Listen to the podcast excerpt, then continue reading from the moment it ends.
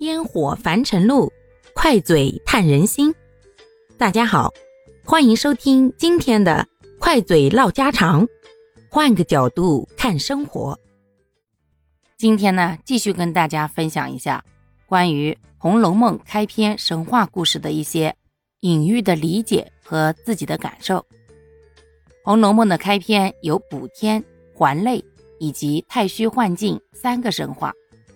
具有了一种特别的幻境迷离之美。这不仅仅是因为政治原因，使得曹雪芹不得不借虚写实，更重要的是，这三个神话透射着深挚的现实关照和深刻的人生哲思，体现了作者对社会、爱情、人生及生命的深层探索，也是其矛盾的情感世界和真实人生体验的艺术再现。女娲补天的神话呢，蕴含着人类对世界的责任感和拯救精神。这种精神在《红楼梦》中得到了继承和发扬。小说通过引入女娲补天的神话，表达了人类有能力通过自身的努力和智慧来改变自己的命运，进而拯救社会。这种主题与女娲补天的故事中所表达的壮志豪情和文化创造的精神相一致。也使得《红楼梦》具有了更深层次的内涵和价值。同时，女娲补天的神话不仅使整个小说有了神话色彩，也预示了小说中的重要情节。女娲炼五彩石补天，经历了很多的困难和挫折，最终才得以成功。小说通过引用这个故事，也预示了主人公贾宝玉的成长经历。会充满磨难和挫折，但最终又会有自己独有的收获。这种预示为读者提供了一个期待的视野，使读者能够更加关注小说中的情节发展和人物成长，增强了小说的吸引力和阅读体验。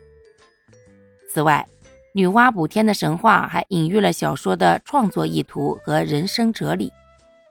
小说通过女娲补天的神话。传达了作者对于人生的思考和感悟，又暗示了人生的无常和不确定性，以及人类在面对困难和挫折时的坚韧和毅力。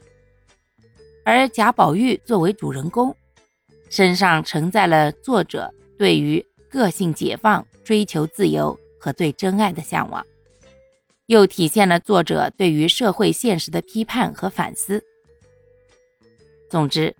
曹雪芹在《红楼梦》开篇引入的神话具有深刻的隐喻意义，既强调了小说的真实性，又表达了小说的主题和重要情节。这种开篇神话的设定，不仅赋予了小说一种神秘和神圣的气息，也引导读者深入思考人生的意义和价值，使得《红楼梦》成为了一部具有永恒魅力的文学经典。好啦。感谢各位的收听，我们今天就分享到这里啦。各位有什么想说的话，或者生活中的困惑，欢迎在评论区与我互动留言，我们可以共同探讨如何换个角度让生活变得更舒服、更美好哦。